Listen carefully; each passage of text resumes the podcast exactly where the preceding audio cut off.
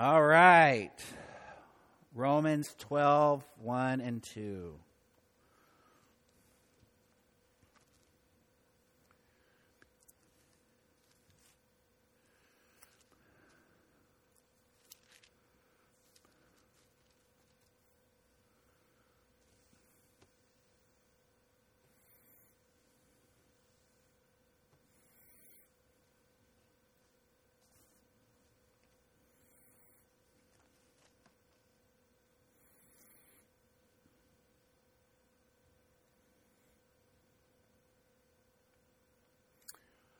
Therefore, I urge you, brothers, in view of God's mercy, to offer your bodies as living sacrifices, holy and pleasing to God.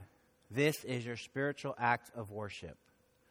Do not conform any longer to the pattern of this world, but be transformed by the renewing of your mind.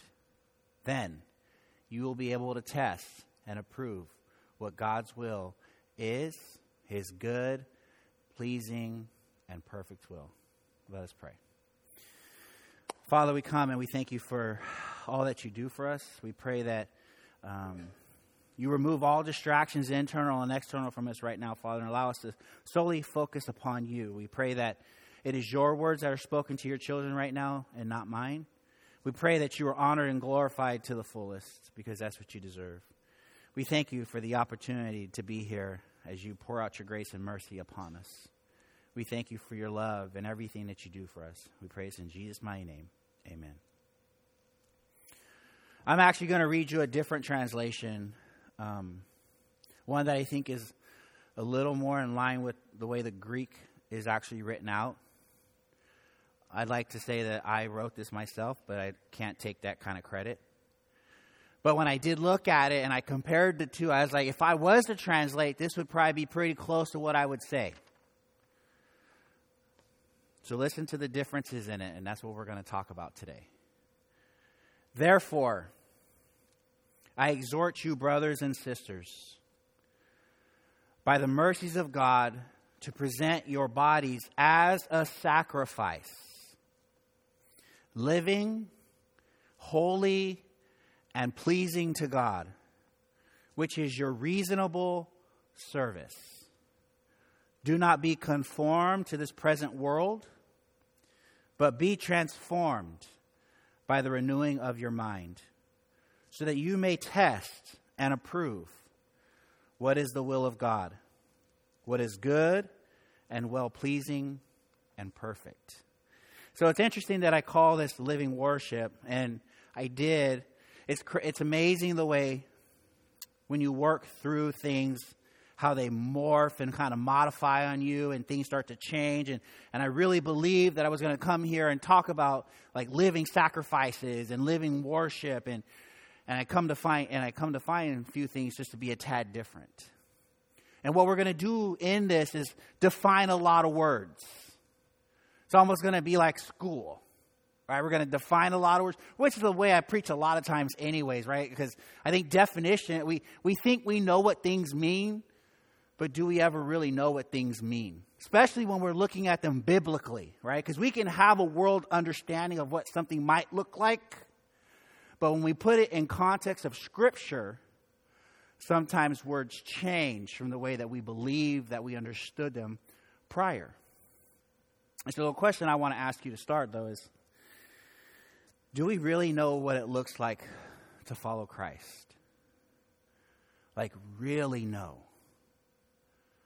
Like, do we really know what it looks like to follow Christ? Do we really know what it looks like to be a believer? Do we know what it looks like to be a disciple? Like, do these words interchange with each other in your minds, or are they different? When you think of what a disciple is, do you think of yourself? Would they match what the Apostle Paul says or what Jesus says? Would they match what Scripture shows? Would it match the way the apostles lived before or after the Spirit came? I also wonder if we've ever really listened to the things that Jesus says about being his follower. In Mark 10, a rich man comes to Jesus and asks, What must I do to inherit eternal life? Jesus says, Sell everything you have and give to the poor. You will have treasures in heaven. Then come follow me. In Luke 9, Jesus has three men come to him, and the first one says that he will follow Jesus wherever he goes. Jesus says that following him may cost him his comforts and his security because the Son of Man has no place to lay his head. In essence, following Jesus may mean homelessness. Jesus tells the second man to follow him, and the man responds with, First, let me go bury my father. Jesus replies, Let the dead bury their own. But you go and proclaim the kingdom of God. Jesus was telling him that he has a mission more important than burying his own father. The third man sounds like he is okay with both of these requirements, but he wants to go home and say goodbye to his family first. And Jesus says, Whoever puts his hand on the plow and looks back is not fit for the kingdom. Christ is saying that when we begin our work, we are to leave everything behind. Leave everything behind and not be concerned with it. In Luke 9, Jesus also says to deny yourself, pick up your cross, and follow him. Because he who loses his life will find it, and he who finds his life will lose it. So I need everyone to make a single file line. We're all going to go get crosses in the back, torture devices that we need to pick up so that we can follow Jesus. I'm not telling everybody to become a monastery monk. But what I am saying that Christ is asking us is that in order to follow him, there can be nothing, nothing more important than him and the work he has called us to. Each of these people that I just spoke about were being challenged to relinquish the things they held closest to their hearts. I love this. Jesus leads by example. He puts everything on the line for us. The same way he, he's asking us to do, he did himself. Jesus lived out this life all the way to the grave. Even when he had the, the opportunity to stop it, he didn't. So Jesus died. Big deal? Was Jesus' death just another man dying on the cross? Or was it something more? One of the interesting things before we get into this text that I want you guys to, to wrestle with too. Um, some of us may try to deny the things that I'm saying. Some of us may try to justify the way we live to disprove or disagree with what I'm saying. But I'm being extreme in, in what I'm trying to show you to, to, to show you what it would really look like fully lived out. Because parts of what I'm going to say do challenge at the core what we call comfort and security. But why would we want that? Well, Paul starts this text with a therefore. Therefore. Right? If anytime you see a therefore, if you know the English language, it's a connecting point back to something that had come prior, right? So the therefore here at the break of, of chapter 12, verse 1, is trying to tell you to look back at something has come before. Now, the scholars all argue about what Paul's actually getting at? Is he talking about the doxology at the end of chapter 11 that praises God and sings about his goodness and his mercy? Is he talking about chapters 9 to 11? And when God starts telling you, I have mercy on whom I choose to have mercy on. What is it for the pot to, to ask the master, why did you make me this way? Or is Paul talking about everything that has come before, all the way back to verse one, chapter 1? I'm going to argue he's talking about all the way back to chapter 1. Why? Because what follows is because of the mercies of God. Now, I don't know about you, but I get real excited when I start thinking about the places that God has brought me from in order to be where I am today. Right?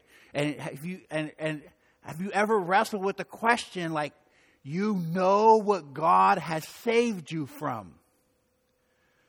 Like, do we know, like in our heart of heart, not like intellectually, I know God saved me from the pit of hell, but know in your heart of hearts that if Jesus didn't do what he had done, what you were destined for. Right? Because at the end of the day, by default, everyone who's living in the world has a location they're going. Everyone.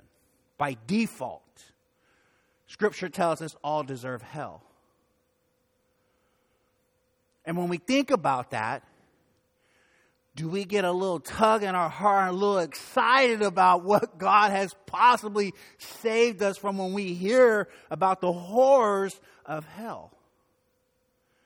Or total separation from God?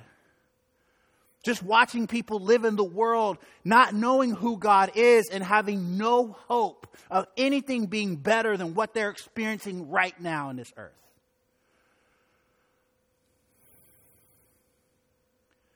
No hope for a better life.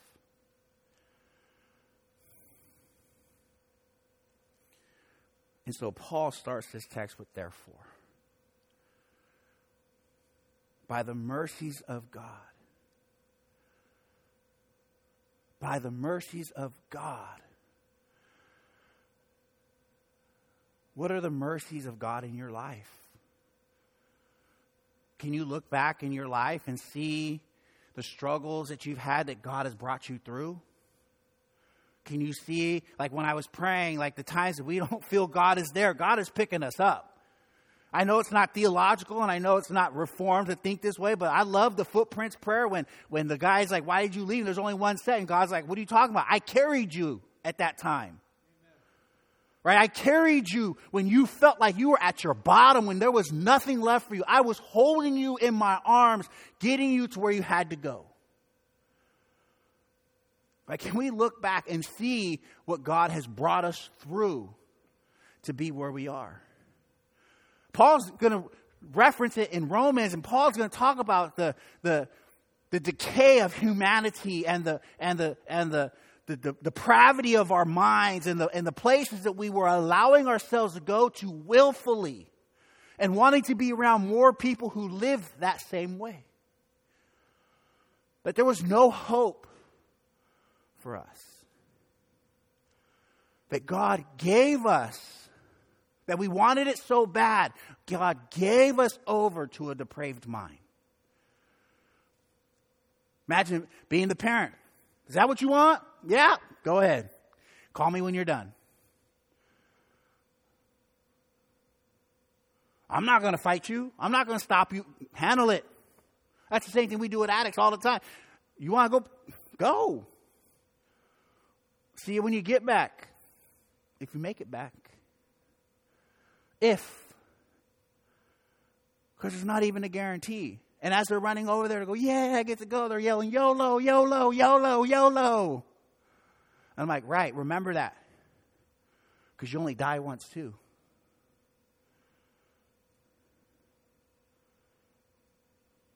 It's the truth. But Paul is going to create this letter to the Romans, and he's going to start talking about, yes, as humanity was depraved. Here's what he said.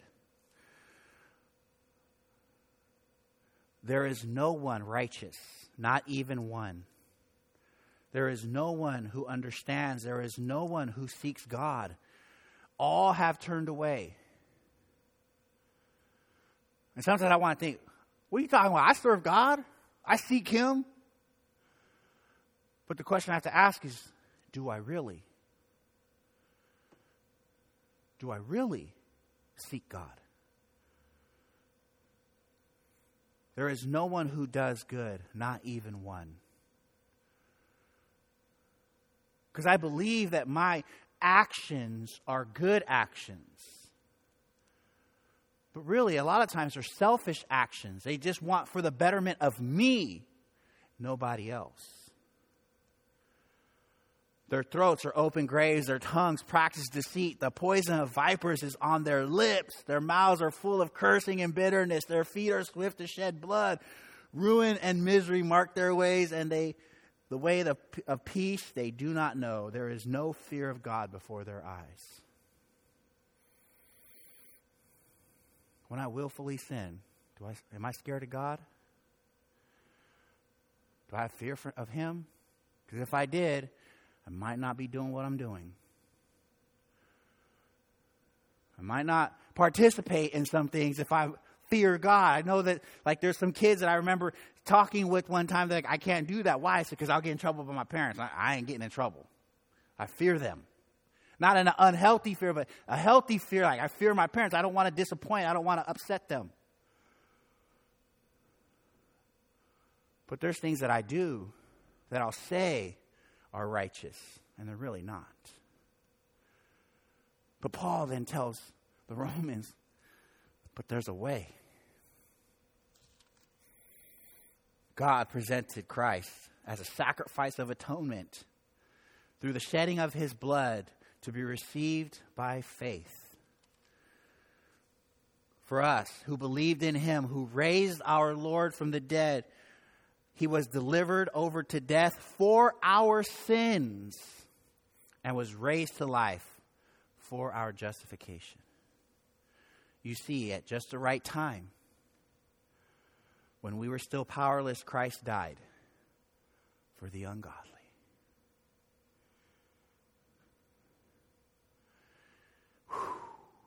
I don't know about you guys, but I get excited about it.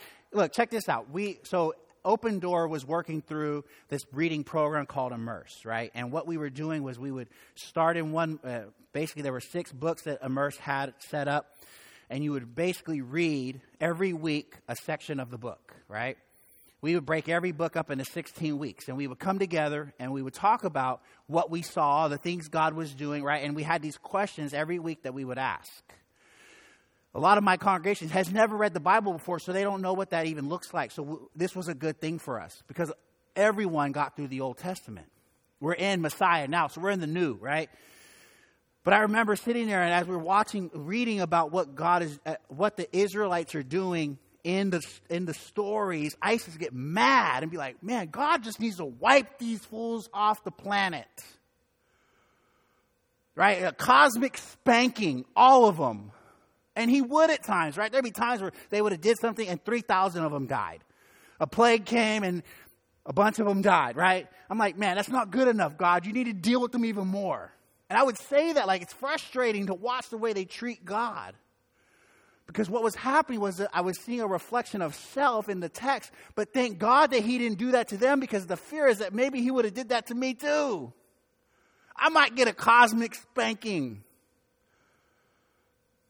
Thank God God is slow to anger. Thank God. So when, when Paul says, by the, because of the mercies of grace, right? Because of the mercies of, of, of God, present your body as a sacrifice. Present your body. Why wouldn't you want to present everything about you to God and say, God, I am here for you to use as you see fit? Take me wherever you want me to go. Do with me whatever you want me to do. The things that I dreamed about and the things that I wanted no longer exist. Why? Because I have died to self and I live for you today. I have died to self. Because what I have today is greater than anything I could ever.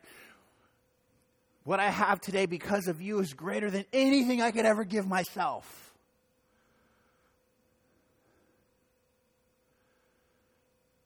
Present your body as a sacrifice, right? What's a sacrifice?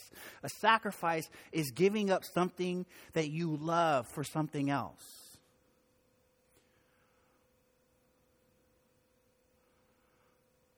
That's why I talked about our dreams and our desires. Because what is God calling? God has put a call on each and every single one of our lives and how we've lived into the call that God has given us?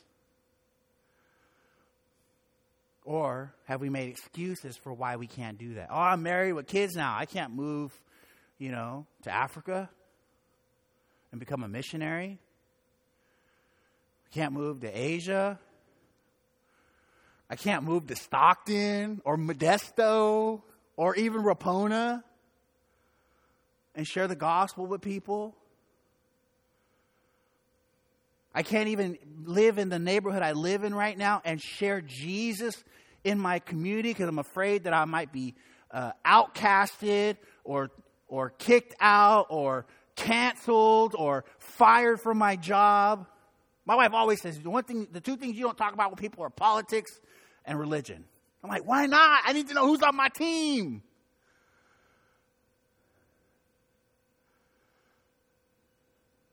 But do we live into the call that God has given us? Because we know where He has brought us from and who He is and what He can do. That's why I asked the question earlier like, do we really know what it looks like to be a follower of Jesus? Do we really know? And yes, I did say I will be extreme in these examples, right? But can we give up the things that we think we want for Him.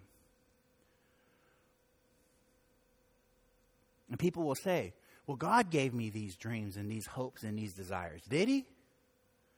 Well, yeah, if He didn't give them to me, I wouldn't have them. Maybe. But maybe not, too.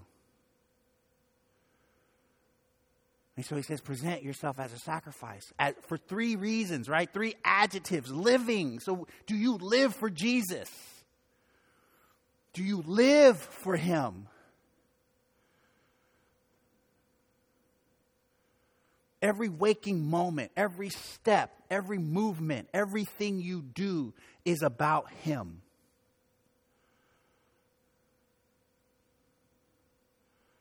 Right? This is the sacrifice piece. I'm living for Him.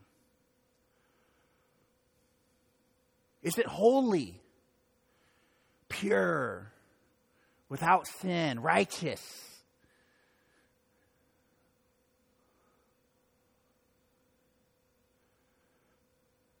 Or do I hold anger in my heart for people, animosity? It's not pure. Do I look at people and think something about them because of the way they look or where they came from or how they dress or the way they talk?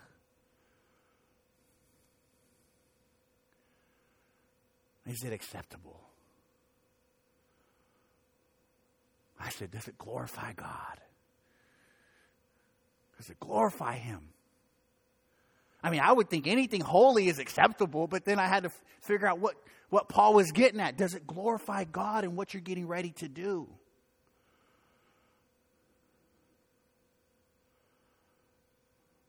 Because we'll deceive ourselves at times and tell ourselves that what we're doing is right, but it doesn't glorify God in doing it. Like, do we treat people as neighbors?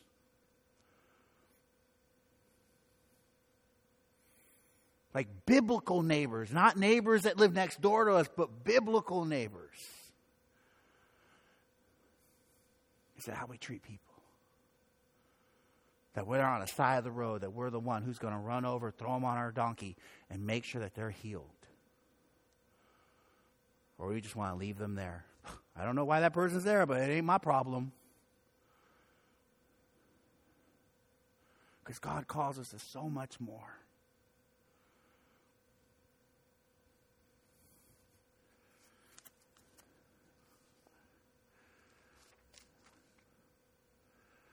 And then it says, which is your reasonable service.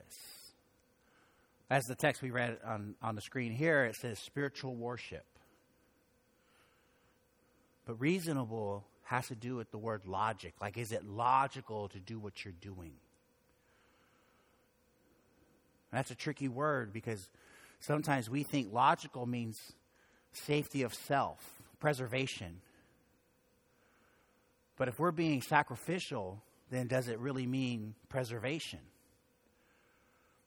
I remember being told, God doesn't call us to run into the fire. No, He does call us to run into the fire. That's the thing about God. Right? God calls us to be willing to put our life on the line to save the other man. But we'll hear logical and think, no, it means that I need to be okay because I have kids and a wife that need to be taken care of. Well, hopefully, if it's you in that fire, somebody else isn't thinking that same way. That's not to guilt anybody, that's just the reality of it. Who are you really? Right? That, that's the other word for reasonable is like getting down to brass tacks on who you are. You're a child of God. It was funny. There's this, this uh, there's church called Soma Church. They're out of Seattle, and they plant churches all over all over the the United States. And and he does this thing where he goes at the people and he says, "Hi, who are you?" And he shakes their hand. and They say, "Oh, I'm I'm I'm Bill." All right, Bill. Okay, who are you, Bill? Oh, I'm a, a concrete salesman. I didn't ask you what you do. Who are you? Oh, I'm a, a father. No, I didn't ask you you know, who are you? And he'd get like five or six questions in with most people, and finally somebody would say, I'm a child of God. He said, Why did it take you so long to get there? Right? If we're getting to brass tacks about who we are, that should be the first thing that we want to tell people is we're children of God. But we want to identify ourselves with all these other things. Why? Do those things give validity to who we are in the world? Because what should give validity to who we are is the power of Jesus Christ in our life, who went to the cross and died for us. That should be the first thing we tell. Man, I want to tell people I'm a child of God before I tell them my name.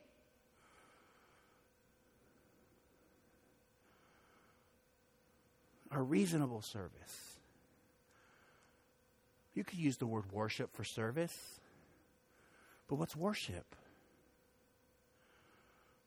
Some would argue this is worship. Some would say the music we sing. But worship is what are we doing in our daily life and our devotion to our God? Where is my time and my money being spent? Always trips me out, right? I mean, they didn't teach it in days, but they might as well say, hey, look, hey, when you preach a sermon on Sunday mornings, you got an hour. Because everybody got to get to lunch, they got to watch football, they got to do this, they got to do that. Isn't it about Jesus?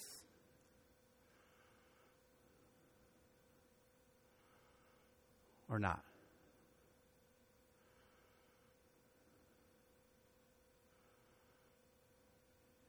You guys have heard the arguments from your kids. Oh, the kids got school tomorrow. I got to make sure they're ready for bed and, and everything. No, man, get your hiney to church. It's about Jesus today.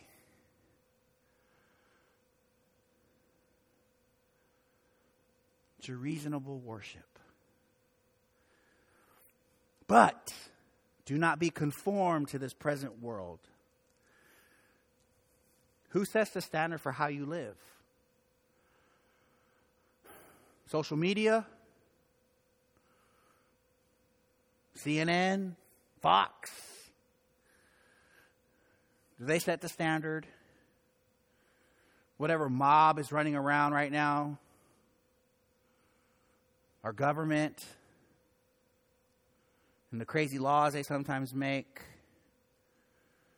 Who?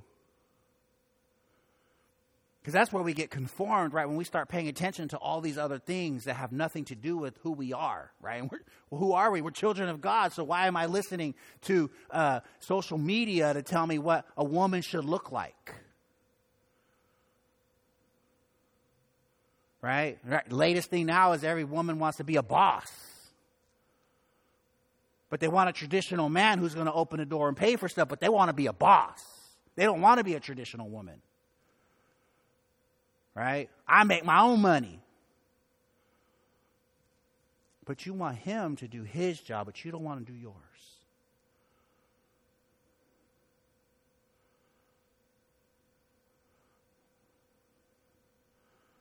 Or we get mad and we want to defund the police. And then we get mad when crime is everywhere. And then we want to blame the police.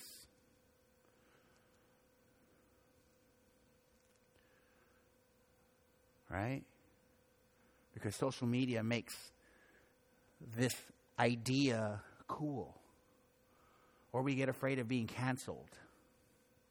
I know you guys are a little older, so I'll tell you what canceled is. Being canceled is when they take all your stuff off. Right? When everybody starts to attack you and tell you why you're a bad person. It happens to celebrities when they speak out about certain things, they get canceled. And now they can't get on any shows or do anything positive. And we get in that same place too. We get fearful of being canceled ourselves. But why? Again, do we not know the mercies of God? Do we not know where God has brought us from and what He's bringing us to? And if I get canceled, who cares? Because what I got waiting for me is way better than that.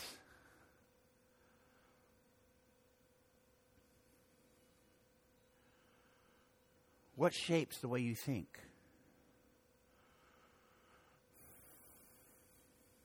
Is it even the 1950, 1960 lifestyle that some of us come from and the, and the values and the morals of those days?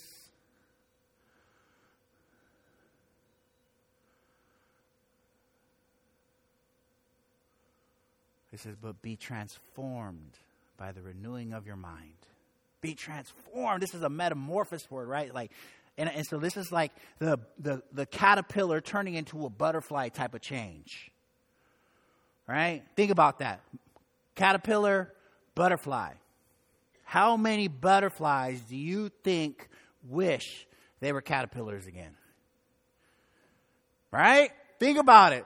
A caterpillar is in dirt, eating leaves and like moving probably like this. You got the butterfly out there like, God, what's up? Let's go. Flying all over the place. Beautiful. Right? You might mix up a caterpillar with a maggot and smash it. Right? In my mind, they all come from the same area. They're little worms. But then when it comes to butterfly, I, there's a guy that calls me from jail uh, pretty regularly right now. And he's going to be coming to my homes when he gets released. And I know his wife, she's in recovery with me. And uh, he said, You know what's crazy? I read this article about the, the caterpillar becoming a butterfly. He says, Do you know that what they have known or learned about that is the, the caterpillar experiences physical transformational pain in the cocoon? I went, What? He goes, Yes. They said there is physical transformational pain when you think about being this little worm and all of a sudden these big old wings start sprouting out, right? And the body shape changes. He goes, there's physical adaptation pain that they experience. And I went, that makes a lot of sense. Because there's a lot of pain that some of us have to experience when we start to make some of these changes. Because we don't become everybody's cup of tea after a while. Not everybody wants to be around to hear about Jesus. Not everybody wants that righteous behavior in front of them because it's convicting to see. In recovery, we say it's about attraction rather than promotion. Serving Jesus is attractive to people. And they just know that there's something different about you that they don't experience in their everyday life because you glow with Jesus when he really permeates through your skin.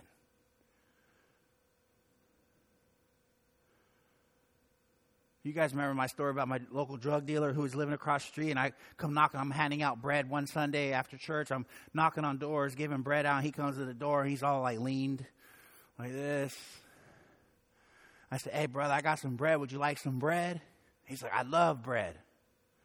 We'll take two. He's like, "But there's something different about you. What's different?"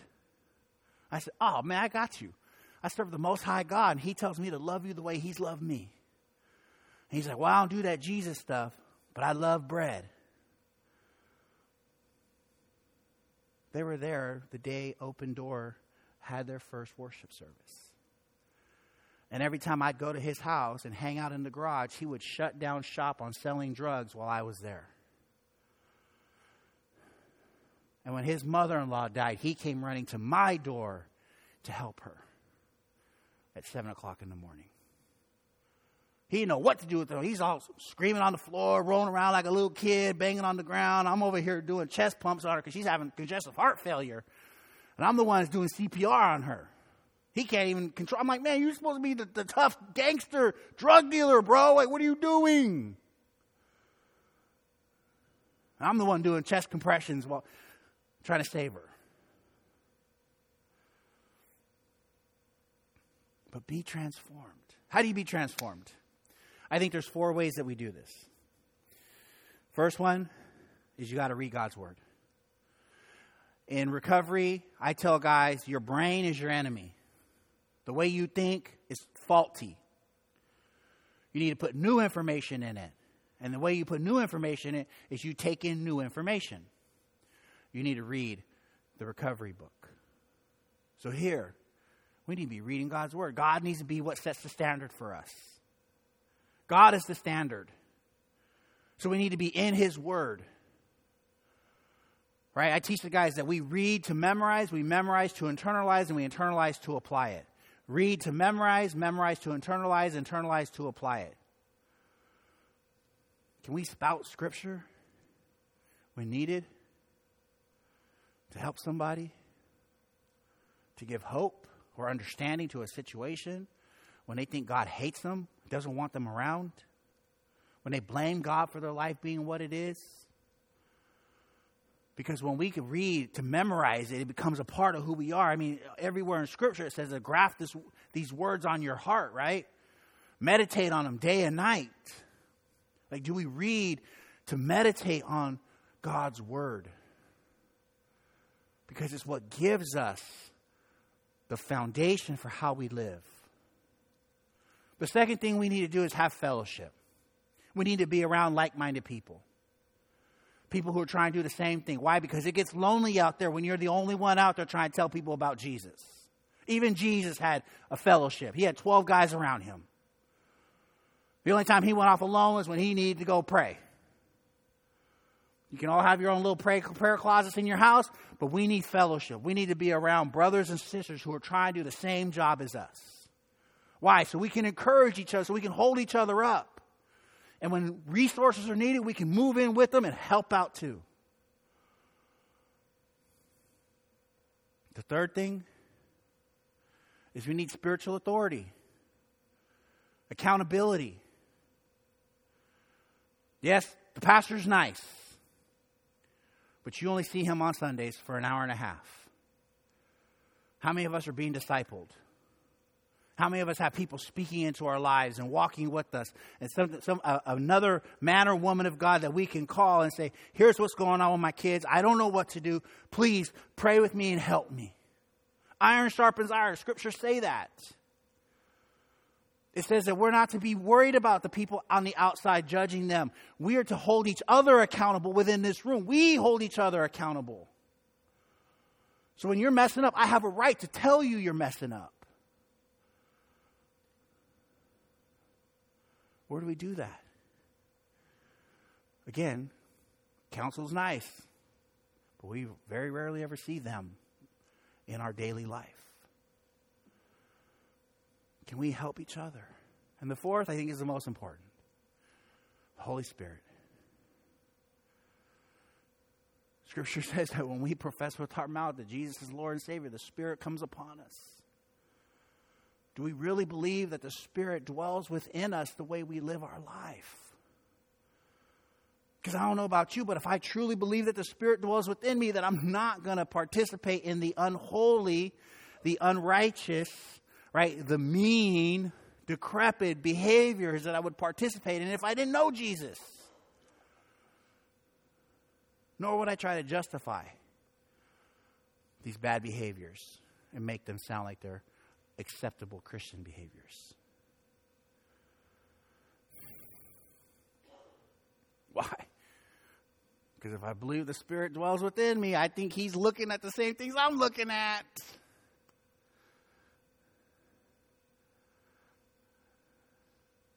He's being hands with me if I'm hurting people.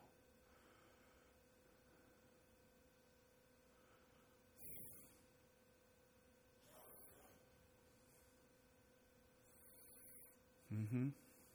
Mm-hmm. But why does this matter? It says because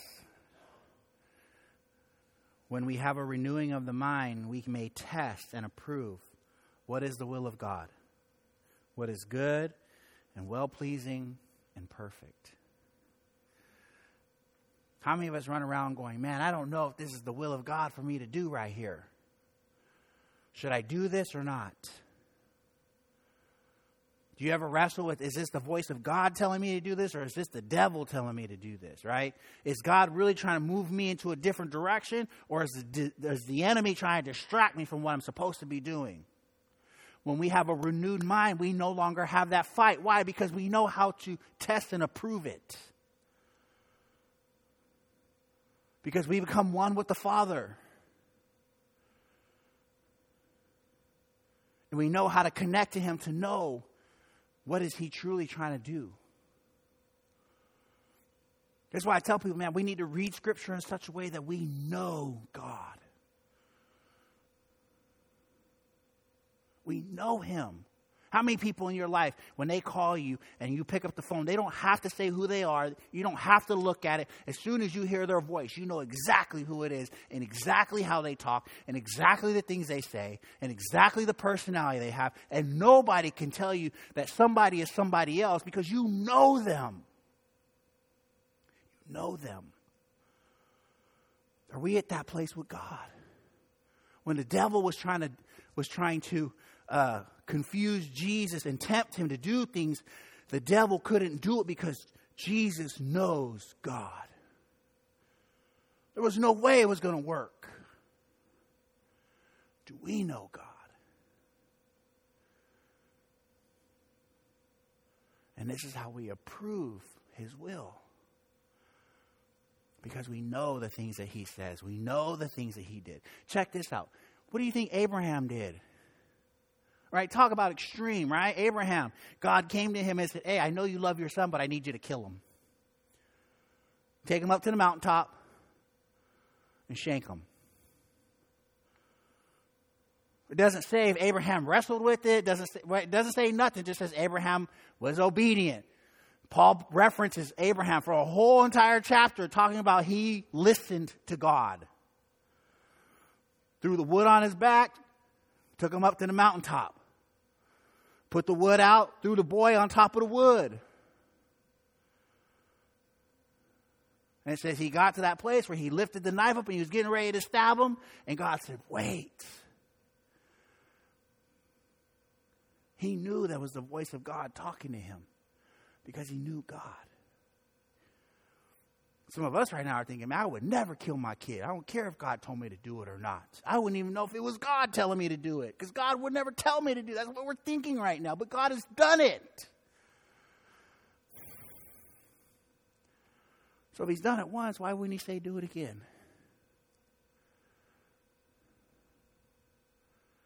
He says, I know you love me more than anything now.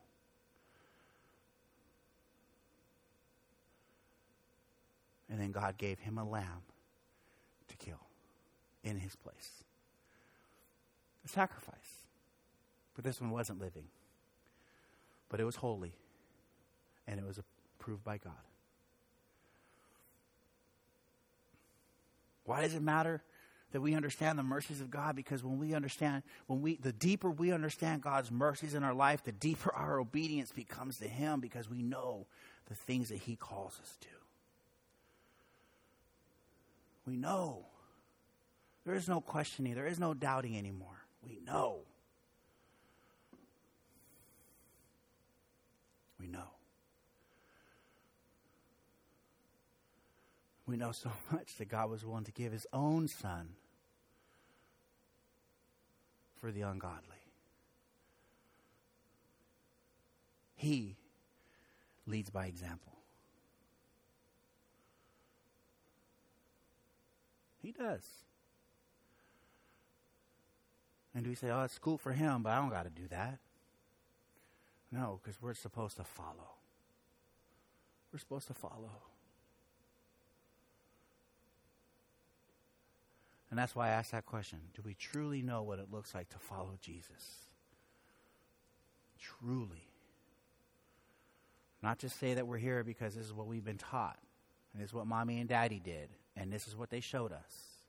But here because we truly believe that God is the answer to every problem that exists, that He truly is the Alpha and the Omega in our lives. He is what makes everything good. Let's pray.